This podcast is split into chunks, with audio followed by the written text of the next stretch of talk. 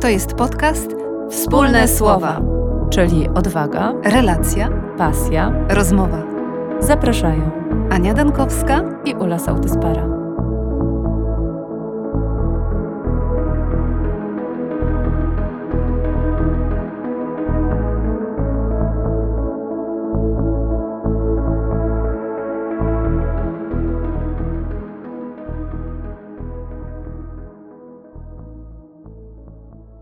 Witamy serdecznie. Witamy. Dzień dobry. Zapraszamy dzisiaj na odcinek, pierwszy po dłuższej przerwie, po przerwie wakacyjnej. I jak już usłyszeliście, jest z nami dzisiaj gość.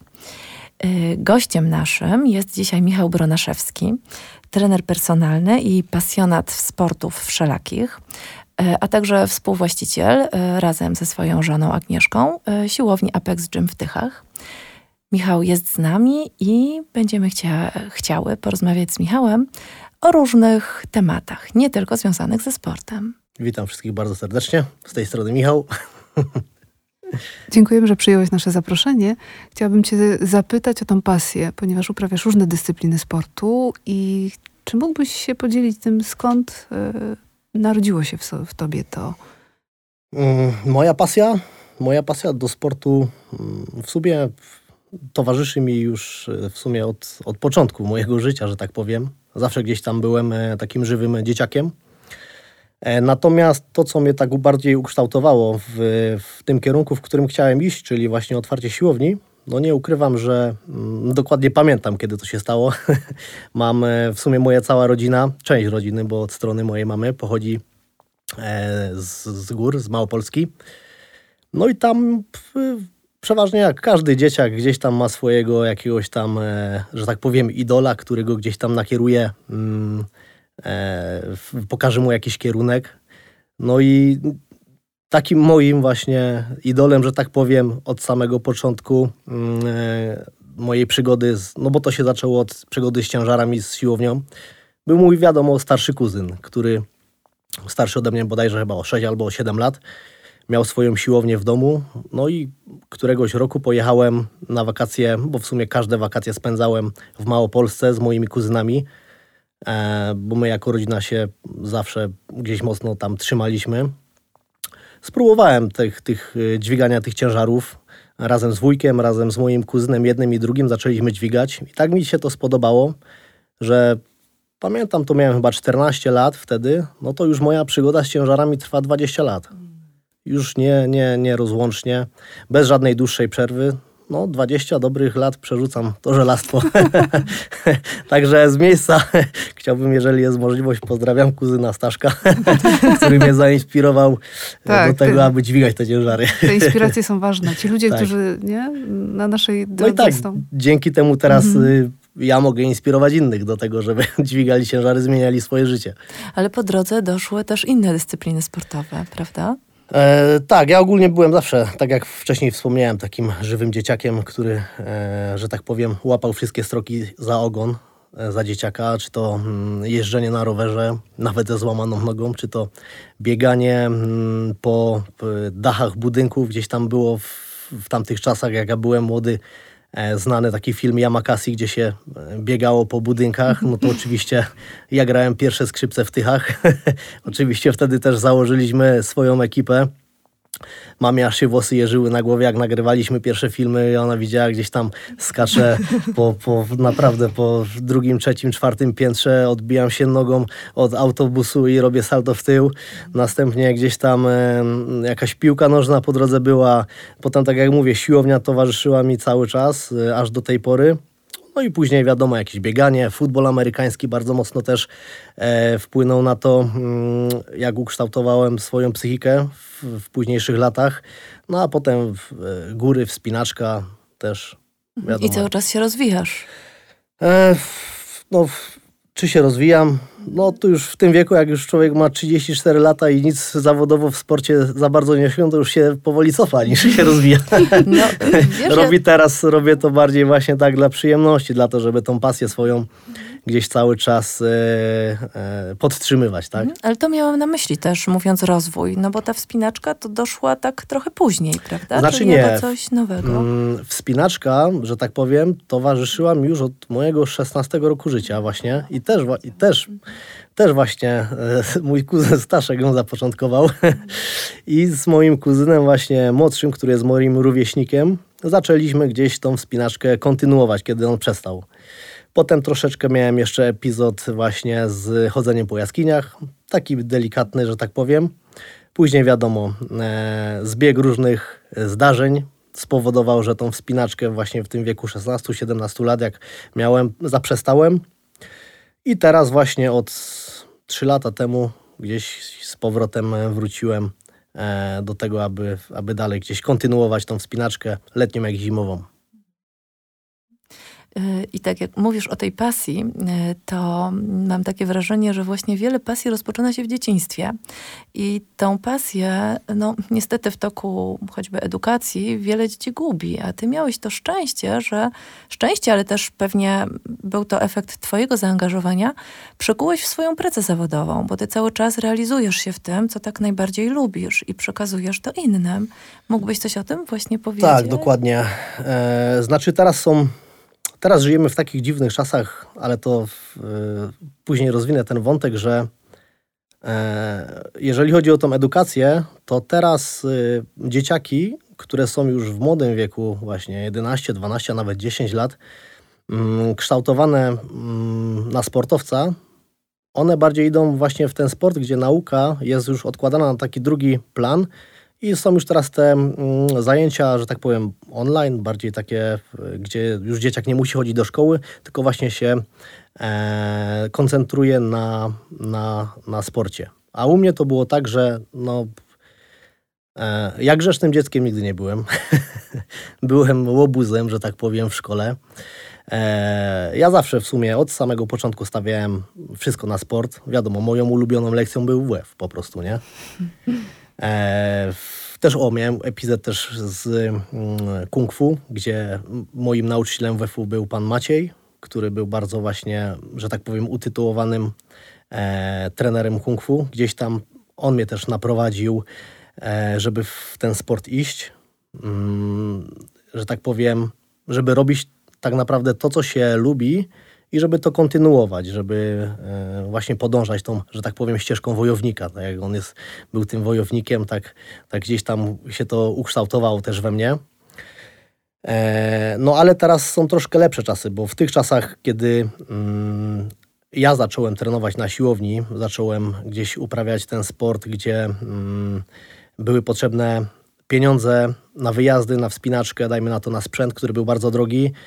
E, Teraz jest to troszeczkę łatwiej, bo jest do wszystkiego dostęp. Ja nie mówię, że jestem jakiś nie wiadomo jak przestarzały e, i zakurzony, że mm, wtedy nic nie było. Było owszem, ale wiadomo, rzeczy były mniej dostępne i były droższe. No i też y, ja jestem też takim rocznikiem, mogę, że tak nazwać delikatnie siebie buntowniczym, gdzie y, większość czasu spędzaliśmy na podwórku, na osiedlach gdzieś tam. Pod klatkami były papierosy, był alkohol. Było to sięgane w wieku tam piętnastu szesnastu lat. Wtedy, kiedy pierwszy rok chodziliśmy, bo ja byłem drugim rocznikiem, gdzie chodziliśmy do gimnazjum. I na ten moment mogę z ręką na sercu powiedzieć, że bodajże było nas może dwadzieścia osób z mojego, moich rówieśników na osiedlu, bo to było z różnych placów, z placy. Eee, I byłem na ten moment jedyną osobą, która trenowała na siłowni. I naprawdę to było gdzieś tam mm, z jednej strony fajne, z drugiej strony ciężkie oprzeć się tym wszystkim, że tak powiem, pokusom, gdzie moi znajomi siedzieli sobie na osiedlu i palili papierosy, mieli fajną atmosferę, pili sobie piweczko gdzieś tam e, w cieniu, jak był upał, a ja z tą torbą szedłem na siłownię, przerzucałem te żelastwo i później dopiero jak odbębniłem swój trening po godzinie, po dwóch, czasami po trzech, przychodziłem na, na, na podwórko, na osiedle i dopiero zasiadałem z z moimi znajomymi. Gdzieś tam tą, ten taki reżim e, tego właśnie wojownika, który dąży cały czas do celu, trzymałem i byłem naprawdę na ten moment, y, byłem jedyną osobą, że tak powiem, na moim osiedlu, która, która miała e, jakiś, że tak powiem, nie tyle, że cel, ale która robiła coś e, i, i potrafiła po, po prostu powiedzieć nie, gdy wszyscy mówili no tak. No. Ta pasja być może. No to już gdzieś wtedy się rodziła we mnie ta pasja właśnie, że tak powiem, tego dążenia, nieustannego dążenia do celu, może tak to ujmę, ale na pewno pasja, gdzie tak, tak jak powiedziałem wcześniej, została zaszczepiona właśnie w Małopolsce u kuzyna w chałupie. A jak to teraz jest, Michał? Jak tą pasję przekazujesz swoim, ty mówisz podopiecznym, nie? No tak, swoim klientom, tak, czy dokładnie. Właśnie, bo pracujesz i z dorosłymi, i z dziećmi yy, i Jak to, jak to jest? Jaką relację z nimi budujesz? Jak obserwujesz, czy to się właśnie zmienia? Czy zmieniają się twoi podopieczni dzięki temu, że trenują? Czy możesz też coś o tym powiedzieć? Bo też chyba z różnych powodów zgłaszają się do ciebie osoby z prośbą o, czy o wspólne treningi, czy o ustalenie planów treningowych. Znaczy powiem tak... Yy... Gdzieś tam od zawsze, od właśnie tych młodzieńczych lat byłem czy to na osiedlu, czy to w szkole, jakoś tak bardziej kojarzony właśnie z osobą, która nieustannie gdzieś tam właśnie trenuje, gdzie cały czas ten sport mam we krwi i cały czas się temu poświęcam. I gdzieś ta, tak to na, na samym początku jakąś pocztą pantoflową gdzieś tam poszło w świat, że jest taka osoba, z którą można potrenować, mimo że jeszcze wtedy nawet nie byłem trenerem. E, i, I jeżeli chodzi o młode dzieciaki, to jak najbardziej e, wiadomo, w, teraz ich rodzice to są moi rówieśnicy, tak? Albo są nieco ode mnie starsi, dajmy na to pięć, sześć, siedem lat, no to to nie jest jakaś duża przepaść wiekowa, żeby mm, nie wiedzieć po prostu, kim dana osoba jest. No jeżeli w, ja gdzieś tam osiągałem jakieś, że tak powiem, cele sportowe, bo nie mogę powiedzieć, że jakieś wygrywałem zawody, bo nigdy w zawodach nie startowałem, ale jakieś cele swoje sportowe. I teraz jest fajnie to, że można wszystko umieścić w mediach społecznościowych. I gdzieś tam ci rodzice to zauważają. No to już wtedy właśnie tą pocztą pantoflową, że tak powiem, mówi swojemu synowi czy swojej córce, że słuchaj, jest taki trener Michał, który robi fajne rzeczy, który osiąga, że tak powiem, dany cel, jeżeli sobie go ustawi, że fajnie by było, jakbyś zaczął z nim trenować i, i po prostu wtedy dane dziecko się interesuje też daną osobą. Stąd też zadaję kilka pytań, dużo pytań, że tak powiem, właśnie typowo przez to, że rozmawia z rodzicami i tak jak mówię, że to chodzi o to, że jesteśmy rówieśnikami, nie? Więc co w tej relacji dla ciebie z tymi osobami, z którymi współpracujesz, jest najważniejsze? Znaczy, jeżeli chodzi o dzieciaki, no to tutaj jest bardzo dużo czynników, które wpływają na dobrą relację. Przede wszystkim dziecko, które trenuje, które zaczyna, nie mówię, że ze mną jako trenerem, ale trenuje jakąś daną dyscyplinę sportową, one musi chcieć to robić. Bo i są dzieci, które są pchane przez rodziców na siłownię do trenerów, na siłę, mimo tego, że dziecko się nie nadaje do danego sportu, ale na przykład rodzic chce spełnić swoje gdzieś tam e, niespełnione marzenia, jeżeli był sportowcem, albo są też tacy rodzice, którzy w ogóle nie byli sportowcami, nigdy, ale wymyślili sobie, że ich dziecko będzie sportowcem, no to wtedy to dziecko ma przerąbane, nie? E, Nie tyle, że dziecko ma przerąbane, ale też trener ma przerąbane, bo się wymaga i od dziecka, i od trenera. Jeżeli dziecko, jeżeli dziecko na treningu właśnie takiej osoby niesportowej, że tak powiem, nie umie utrzymać takiej dyscypliny, bo nie jest tego nauczone i nie miało wzorca, z którego mogłoby czerpać, jak tą dyscyplinę utrzymać, no to wtedy następuje rola trener, trener po części przejmuje rolę, że tak powiem, przysłowiowego tatusia, który musi mu najpierw pokazać, co to jest dyscyplina, jak ją należy przestrzegać. No ale to się po kolei obrywa i dzieciakowi na treningu, a potem trenerowi, nie? No bo tak, trener nie umie utrzymać dyscypliny, dziecko nie wie, co to dyscyplina, efektu nie ma, no to co? Trener do dupy, tak? no to wtedy takie dzieciaki, że tak powiem, no to są bardzo ciężkie dzieci, jeżeli chodzi o utrzymanie, utrzymanie, że tak powiem, danego poziomu sportowego, a już nie mówię w ogóle o rozwinięciu tego dziecka, nie? Natomiast są też, mam też w swojej pracy dzieci, które są już ukształtowane od samego, od samego początku. Mam... To z hokeistami chyba trenuję. Tak, teraz głównie mam, znaczy ogólnie ja się zajmuję teraz y, bardziej treningiem motorycznym, także y, dla każdego sportowca trening motoryczny jest bardzo ważny. Wiadomo, trening siłowy to ja to traktuję jako fundament dobrego domu, czyli dobrej formy, nawet w tre, trening motorycznym. Większość teraz właśnie sportowych dzieciaków to mam hokeistów. Hokeiści naprawdę są na, dobrym, na bardzo dobrym poziomie, jeżeli chodzi o, o, o, o nasze miasto. Wiadomo też... Nasze miasto, czyli masz na myśli Tychy. Oczywiście, tak. Nasze miasto Tychy. No i z takimi dziećmi sportowymi, że tak powiem, no mam osoby, które mają po trzynaście lat, a z tego już one osiem siedem lat trenują hokej. I naprawdę to są już dzieci tak mocno zdyscyplinowane. Ale i one... same chcą, przepraszam, że tak. Tak, okay. Oczywiście, same chcą. No mam nawet takie, takich, takich dzieciaków, które mają po jedenaście dwanaście lat, już z rodzicami na przykład nie rozmawiam. On do mnie dzwoni, mówi: trenerze, jest taka sprawa, że wczoraj skręciłem kostkę. E, mogę chodzić, ale nie za bardzo. Ale nie za bardzo to znaczy, że mam ją zatejpowaną, znaczy bandażem, ale czy możemy zrobić stabilizację dzisiaj?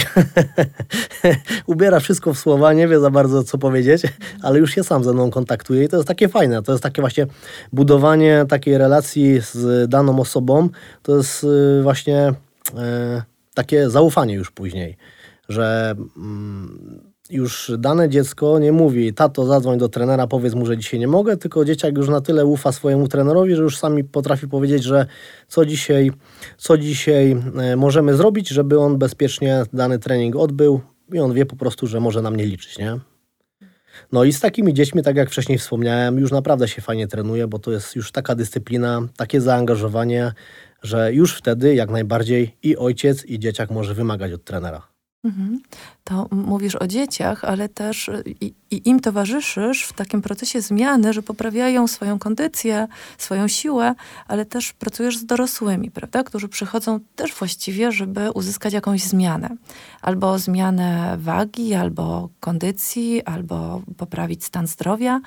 Jak budujesz taką relację z dorosłymi? Co, co sprzyja budowaniu relacji trener-klient? Znaczy... Yy... Przede wszystkim mm, najważniejszą rzeczą w roli trenera, no bo ja to zawsze tak mówię, że na początku przez, dajmy na to, pierwsze dwa, trzy miesiące, dajmy na to do pół roku jest trener, a później to już jesteśmy znajomymi, tak?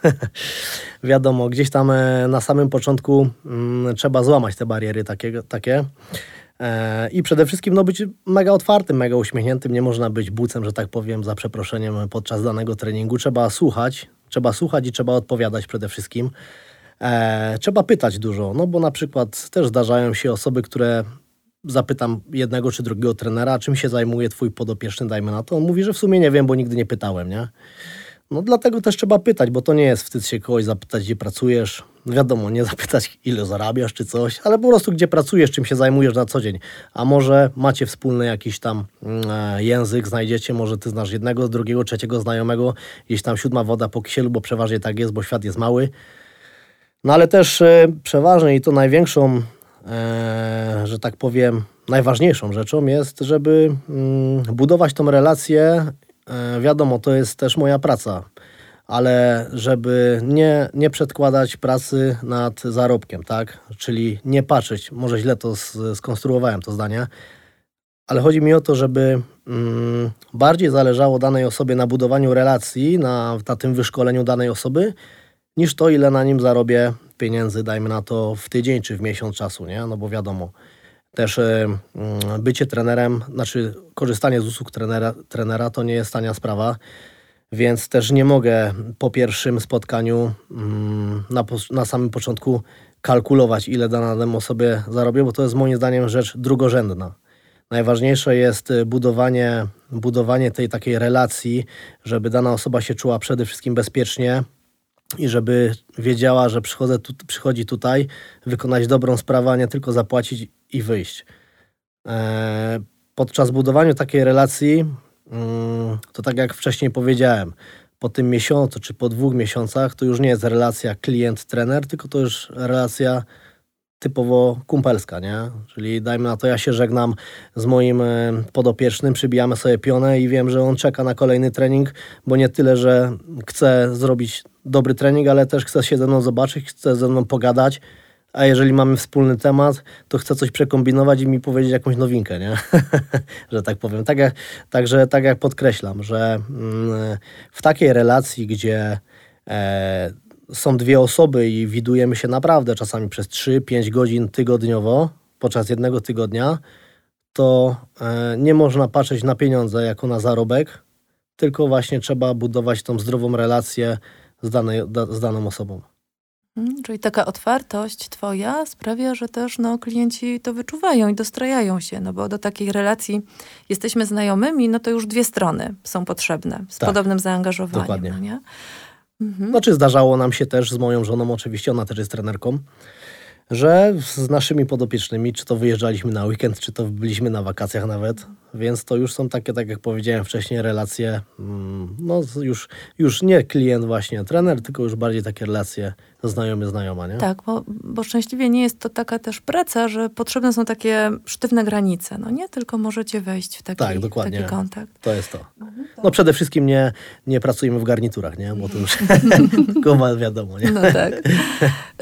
Słuchaj Michał, to jest taki właśnie jeden wątek, o który chcieliśmy, chciałyśmy cię zapytać, a drugi dotyczy twojej innej działalności, o której twoi znajomi na pewno wiedzą, czyli o tym, jak często angażujesz się albo wręcz inicjujesz różne akcje pomagania.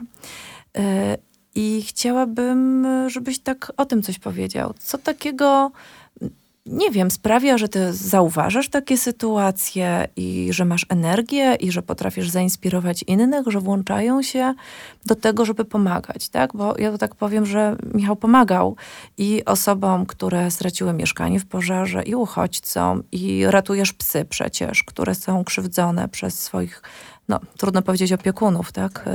Więc możesz tak rozwinąć te wątki? Znaczy... Z tym pomaganiem, znaczy z pomaganiem, no to mm, gdzieś tam wiadomo, to się takie rzeczy, e, nie wiem, czy się nabywa, no moim zdaniem gdzieś to się wynosi z domu też, jak się zostało wychowanym tak naprawdę, jeżeli mama mówiła mm, z, za mało lata, że, że należy pomagać, no to gdzieś to się może mi bardziej jakoś za, zakorzeniło z tyłu głowy, gdzie jestem, im jestem starszy, tym gdzieś mam większe chęci do tego, żeby właśnie pomagać, czy to zwierzętom, czy to ludziom. Eee, tak naprawdę to moja rola trenera też chyba polega na tym, że, że się pomaga. Pomaga się ludziom osiągnąć dany cel, że tak powiem. Mm, pomaganie, pomaganie uchodźcom, e, pomaganie Ukraińcom właśnie to był taki, taka większa, że tak powiem, akcja na większą skalę. No bo wiadomo, to była akcja bardzo, znaczy do, do tej pory jest bardzo mocno nagłośniona akcja. No wiadomo, ci ludzie potrzebują pomocy. Może jest to spowodowane tym, że e, moja praca jest tak elastyczna, że mogę mm, poświęcić się bardziej pomaganiem, że może moja, może to jest dlatego, że dzięki mojej pracy mam tak wiele kontaktów, że e, jedna osoba, druga czy trzecia pojedzie ze mną, bo, bo mają, dajmy na to, duże samochody typu bus, wieloosobowe. Eee, no nie wiem, może dlatego, że też działamy w social mediach bardzo mocno. Eee, podczas y, jednej akcji, gdzie, gdzie pomagaliśmy, właśnie jeździliśmy przez cały tydzień razem z moją żoną na zmianę dniami i nocami właśnie po Ukrainki i po dzieci, które były na granicy. No to mm, ludzie tak się tym wszystkim, wszystkim przejęli, że wie, wiedzieli, że jeździmy, że podczas y, jednego czy dwóch dni zebraliśmy bodajże piętnaście tysięcy złotych na samo paliwo, gdzie rozdawaliśmy wszystkim znajomym dookoła, bo ja nie, nie tylko, że ja sam jeździłem z moją żoną, ale nas na, znajomych mieliśmy taką grupę, gdzie było właśnie bardzo dużo osób. No i po prostu... Wiesz, działałem na zasadzie bankomatu. Siema Michał, potrzebuję sto pięćdziesiąt złotych, no okej, okay, już ci robię blika, bo naprawdę ludzie, nie tylko je, że ja pomagałem, ludzie naprawdę z całego mojego otoczenia i poza Każdy właśnie, każdy właśnie gdzieś tam jakąś, jakiś grosik, że tak powiem przysłowiowy, dorzucił się do tego, no bo wiadomo, wtedy akurat ceny paliw poszły bardzo mocno do góry, więc my jeździliśmy po czterysta kilometrów w jedną stronę, no to wtedy pieniędzy na paliwo potrzeba było jak najwięcej. Na samym początku tankowaliśmy samochody ze swojej kieszeni, także jeździliśmy przez trzy tygodnie codziennie praktycznie na zmianę, więc musielibyśmy naprawdę nieźle kurde zarabiać, żeby... I wtedy właśnie to głównie przez social media, czyli przez Facebook, przez Instagram, jak nagłośniliśmy tą akcję, ludzie zaczęli naprawdę bardzo mocno się angażować. No w pewnym momencie przez całe trzy tygodnie pomocy na siło, siłownia to nie była siłownia, tylko to był hangar z różnymi rzeczami, które są potrzebne właśnie Ukraińcom. Od pampersów aż po szczoteczki, po bandaże, igły, strzykawki i, i morfina, insulina i wszystko, wszystko dookoła, nie? Bo to wszystko wysyłaliśmy. E, nawet ludzie z Anglii, z Irlandii byli zaangażowani, też nam pieniążki wysyłali. Także naprawdę e, wydaje mi się, że ta chęć pomagania jest przez to, że odpowiadając na Twoje pytanie, Ula, że jest taka możliwość po prostu. Jest taka możliwość przez to, że są tak, tak dobre i duże zasięgi. Nie? No czyli też to, że masz dobre relacje z wieloma osobami, to ułatwia sprawę, tak? Ale tak, jak tutaj, najbardziej. Jeżeli chodzi o Ukrainę, to mówisz nagłośniona akcja, no i to w ogóle cała Polska była poruszona i zaangażowana, oczywiście. Ale ty jeszcze przecież dużo wcześniej potrafiłeś innych zainspirować. To nawet nie tylko to, że ty szukasz wsparcia dla siebie, ale ty inspirujesz innych, że się włączają i też pomagają. Tak, jak najbardziej. Jak ty to robisz, powiedz? Słuchaj, też oprócz tego, że właśnie prowadzimy siłownię razem z moją żoną, e, też jesteśmy organizatorami imprez. I czy to w Tychach, czy to w Małopolsce, imprez biegowych, triatlonów, no znaczy bardziej duatlonów. Też e, organizowaliśmy, że tak powiem, zawody w zimę, w, żeby jezioro zamarznięte przepłynąć. No i gdzieś tam właśnie te, to, że organizujemy właśnie te imprezy plus to, że mamy te kontakty, e, też bardzo fajnie było podpiąć pod jakąś akcję charytatywną. E, teraz właśnie przez to, że mamy te social media, że, mm, że te telefony komórkowe i to wszystko, to praktycznie mamy za darmo, ludzie się ze sobą potrafią porozumieć z dwóch końców świata dosłownie w jednej sekundzie, w ułamku sekundy. E, też informacje szybciej do nas docierają, tak? Ym, czy to jeden znajomy, czy to drugi znajomy potrzebuje pomocy, bo jego córka, dajmy na to, jest bardzo chora, więc e, jeżeli mamy taką możliwość, że wiemy, że na naszych imprezach przewija się tysiąc albo nawet kilka tysięcy osób, jeżeli mamy wynajęte cały ośrodek wypoczynkowy Paprocany w Tychach, no to w sumie myślimy sobie z żoną, dlaczego by tego może nie podpiąć pod jakąś akcję charytatywną. Osób, które potrzebują pomocy, nie brakuje. To wystarczy wejść sobie na pierwszą lepszą zbiórkę, wyszukać daną osobę, która jest w obrębie, dajmy na to, Tychów, albo gdzieś przez jakiegoś znajomego, który potrzebuje pomocy. Podpinamy daną akcję właśnie, pod akcję charytatywną pod daną imprezę i naprawdę, i naprawdę mm, idzie fajnie pomóc. Teraz w zeszłym roku bodajże była akcja, mm, na, dwa lata temu była taka akcja na takiego małego dzieciaka, nie pamiętam teraz właśnie, na co on chorował. W każdym bądź razie mm, całe Tychy zbierały te pieniążki i ja wtedy miałem do dokończenia na siłowni ścianę. Kupiłem takie cegiełki e, ozdobne i wpadłem na pomysł, żeby bardziej zachęcić ludzi do tego, żeby przychodzili na siłownię i wpłacali nam pieniążki do skarbonki, no bo wiadomo, to była akcja bardzo mocno, e, że tak powiem, e, rozdmuchana e, na wszystkie siłownie, na wszystkie restauracje w Tychach. I wiadomo, gdzieś tam ta chęć, że tak powiem, nie tyle, że rywalizacji oczywiście, gdzieś tam we mnie e, się obudziła. Duch sportowca przy okazji. Duch sportowca oczywiście. Żeby czemu nasza siłownia Apex miałaby nie nazbierać najwięcej pieniędzy oczywiście, że tak powiem. Fajnie by było. No i wpadłem na pomysł, bo też oczywiście e, oprócz siłowni mamy taką malutką pracownię reklamową. I każdą cegiełkę przez pół pomalowałem na czarno i wygra, wygrawerowałem na niej numerek jeden. I każdy kto, kto przychodził właśnie na siłownię, mógł sobie zakupić taką pamiątkową cegiełkę z numerem swoim, od jeden dajmy na to, skończyło się bodajże chyba na dwieście. I minimum, jak, za jaką mógł kupić tą cegiełkę oczywiście, to było wrzucenie minimum dwadzieścia złotych. Wtedy miał imię, nazwisko, na tej cegiełce swój numerek i napis, że warto pomagać, że dobro wraca. No i tych cegiełek na początku kupiłem jedną paczkę, drugą, trzecią, potem czwartą. Okazało się, że już tych cegiełek ponad dwieście wydrukowanych. No i powiem wam, że ludzie naprawdę... E... Potem z tego zrobiłem taki łańcuszek. Dajmy na to ciebie, Ula, e, wytypowałem, że musisz przyjść kupić cegiełkę na Facebooku. E, ty musiałaś kupić tą cegiełkę, zrobić zdjęcie i wywołać trzy kolejne osoby na Facebooku. Taki challenge. Dokładnie. Tak? No to wiadomo, każdy, jeżeli został wy, wywołany do tablicy, że pasuje pomóc, no to przyjdzie i kupi. No i ludzie naprawdę rzucali jeden dwadzieścia, drugi pięćdziesiąt, a zdarzali się tacy, którzy przychodzili i zrzucali po tysiąc, dwa tysiące złotych do, do skarbonki. I tych cegiełek naprawdę sprzedaliśmy ho, ho, ponad dwieście. Rozumiem, że wygraliście. Tak, wygraliśmy. czyli, czyli pasja plus kreatywność. Tak, no to i fajnie, jeszcze... bo to bardzo aha. cieszy takie pomaganie. Nie? No, ale zwłaszcza, jeszcze to że... spożytkowanie rywalizacji. No. O tak, właśnie, to jest to. Pomaganiu, tak, tak w pomaganiu. No, świetne. Bo jeszcze takim naszym hasłem przewodnim jest odwa- odwaga. Jesteś w stanie powiedzieć, co odwaga dla ciebie znaczy? Odwaga? No...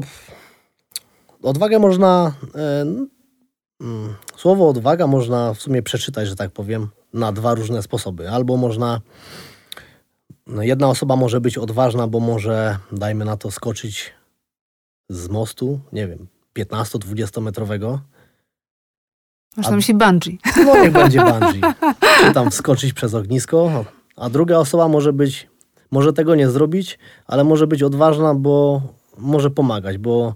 To jest tak, że bardzo dużo osób wydaje mi się, że chciałoby może pomagać, ale po prostu się wstydzą. Wstydzą się po prostu wyjść przez ten, przed ten szereg, e, po prostu, bo nie mają na tyle odwagi, bo może się spotkają z krytyką, może spotkają się, że coś przypadkowo przestrzelą, że coś złego powiedzą czy coś. E, właśnie w tym wszystkim pomaganiu najfajniejsze jest to, żeby mówić to, co się myśli tak naprawdę. Jeżeli ja chcę komuś pomóc, no to nie mówię, że po trupach do celu, bo wiadomo, jednej osobie pomożesz, drugiej zaszkodzisz, ale żeby być na tyle mocno zdeterminowanym, żeby swój plan dopiąć od A do Z, nie? Eee, wiadomo, są też takie osoby, które i skoczą z mostu i będą pomagały, ale wydaje mi się, że musimy podzielić te, te słowo właśnie na dwie części. Co to jest ta odwaga? Czy chodzi o odwagę taką fizyczną, tak jak mówię, czy o tą odwagę taką mentalną, nie? Eee, mi na pewno odwaga gdzieś tam pomaga w życiu, żeby właśnie dążyć do tego celu, żeby przede wszystkim realizować cel w stu procentach. Eee, wiadomo, mam dużo niepozamykanych gdzieś tam projektów, które się rodzą mi cały czas w głowie, gdzieś tam jak chodzę, czy biegam, czy jeżdżę po górach. Eee, dużo projektów otwieram, dużo o projektów zamykam, ale gdzieś tam wymyślę sobie dziewięćdziesiąt dziewięć, chociaż jeden gdzieś tam e, wystrzeli w kosmos i komuś pomoże, to i tak jest duży sukces, nie? Tak, tak. Więc y, czy chciałbyś jeszcze coś dodać do tego? Czy jest coś, czym się chcesz jeszcze podzielić na koniec tej rozmowy? No może jeszcze nawiązując do właśnie do tych dzieciaków, no bo mhm. to głównie też tutaj się spotykamy, żeby właśnie o tych dzieciach porozmawiać. Jak wpływa właśnie taki trening mentalny, trening właśnie personalny w sumie, trening z trenerem na, na, na danego dzieciaka, no to tak jak wcześniej wspomniałem, że bardzo dużo dzieci przychodzi na, na treningi i one wiedzą, czego chcą. Już nie będę wspominał o tych dzieciakach, które są zmuszane właśnie przez rodziców, no ale właśnie te dzieci, które są właśnie typowymi sportowcami, bądź e, mają naprawdę wybitny talent. Też bardzo często ich ja jako trener uświadamiam, bo tego, co to oznacza właśnie trenowanie z, z trenerem personalnym i na przykład ulepszanie jego umiejętności, no bo w sumie po coś ten trening jest, żeby wy, że tak powiem, zauważyć błędy, poprawić coś, żeby udoskonalić coś. U mnie to się na przykład wzięło, w, ja tak jak wcześniej trenowałem futbol amerykański przez dziesięć lat, i on bardzo też mocno wpłynął na, na moją psychikę, że tak powiem. No i też teraz mogę to przekazywać właśnie e, dzieciakom, że mówię na przykład jednemu czy drugiemu, że słuchaj, że trenując to właśnie e, z trenerem personalnym musisz też mieć musisz też mieć dużą odpowiedzialność za to, co będzie mm, z tobą w przyszłości, bo będziesz po prostu najlepszy. I to ma na, na przykład duże piętno może odbić dzieciakowi na psychice, bo dziecko, które, że tak powiem, bardzo szybko się rozwija, e, bardzo dobrze się rozwija i jest w pewnym sensie talentem, no to spoczywa nad nim e, pewna taka, że tak powiem, mm, odpowiedzialność, no bo w byciu najlepszym jest to, że bardzo dużo osób później z ciebie bierze przykład, tak? Eee, jesteś odpowiedzialny w danym meczu za daną sytuację. Bardzo dużo osób na tobie polega, bo jeżeli macie ciężki mecz, to bardzo dużo osób na ciebie stawia, że wygramy, bo jesteś ty, dajmy na to. Eee, też często dużo dzieciaków może mieć z tym problem, jeżeli mają słaby mental, na przykład, bo mają słabe, słabe przygotowanie przez rodziców, że jeżeli on zacznie się psuć podczas tego, że jak jest najlepszy w danej drużynie, no to osoby, które z, nie, z niego biorą przykład, on też może pociągnąć za sobą, tak? Także to jest też bardzo duża odpowiedzialność w, w sportach drużynowych, a ja głównie właśnie z takimi dzieciakami trenuję, że właśnie, że bycie najlepszym to jest później kopiowanie, tak? Dużo dzieciaków chce być, nawet się ubiera tak samo jak najlepszy, nie? Maluje sobie, że tak powiem, my w, podczas meczu na tejpach malowaliśmy sobie różne jakieś tam odznaczenia e, futbolowe. No to też w, e, można było spotkać, że niektórzy mają takie same, wiadomo, jeden brał z drugiego przykład, nie?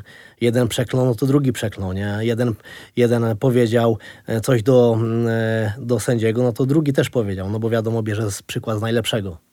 No i bardzo właśnie często jest tak, że mm, ten trening nie tyle jest y, fizyczny, ale też się w, w dużym stopniu opiera na takim przygotowaniu mentalnym w danej dziedzinie sportowego, w sportowym właśnie, nie? Dobrze móc czerpać y, od osoby, która jest autentyczna. Myślę, że ta twoja postawa bezwzględnie pokazuje, że stawiasz na odpowiedzialność, na liczenie się z potrzebami innych i to pomaganie nie wzięło się też znikąd. No najgorzej jest, jak na przykład...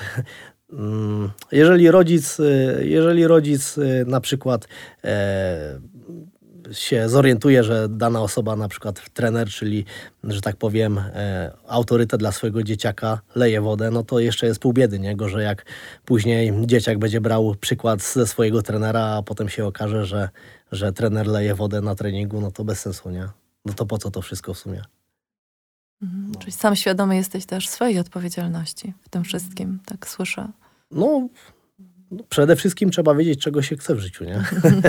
to, jest, to jest najważniejsze. To świetna puenta dla tej rozmowy, także bardzo ci dziękujemy za e, udział w tej rozmowie. Mhm. Dzięki, Michał, że zgodziłeś się i przyjechałeś tutaj do nas. Bardzo dziękuję. Dziękujemy też mhm. słuchaczom. Do usłyszenia. Mhm. Do usłyszenia. Do usłyszenia.